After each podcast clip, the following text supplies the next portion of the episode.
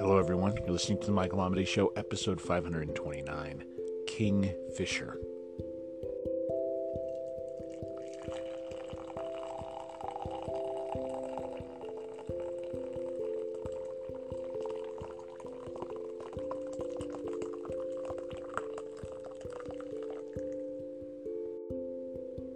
In the mini documentary Peterson in Between the Man Eugene Peterson references sitting in his house called the Flathead in Montana and watching this beautiful blue bird called the kingfisher dive down to catch fish.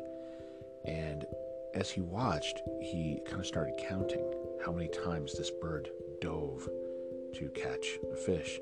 And he counted 37 times.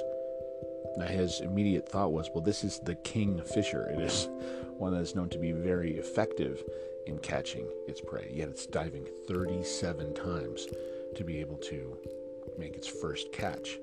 And then he started putting that onto what it is to be a human and to be endeavoring to do something that you have to try and try and try again. This this idea of being a one shot, uh, you know, one shot, one uh, goal, or you know what that that whole thing is is completely a mistake, and it, it's a it's a myth that propagates itself to the point where we start feeling like failures if we're not successful within the first one or two tries.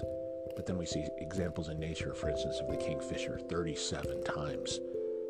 And I think that's a really powerful thing for us to start off this week with and really consider in our own lives where we're accepting defeat or thinking that we're not good enough because we haven't succeeded right away.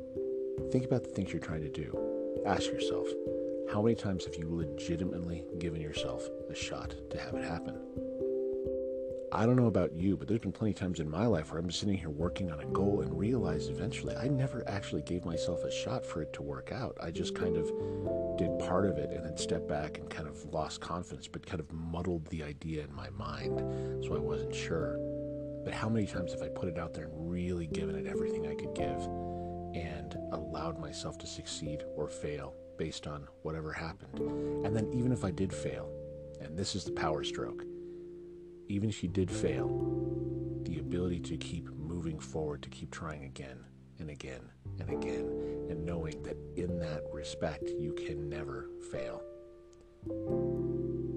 So that's the beginning of this week, not with a inspirational message of, you know, uh, you can do it, but really one about failure and accepting it and knowing that your power comes in.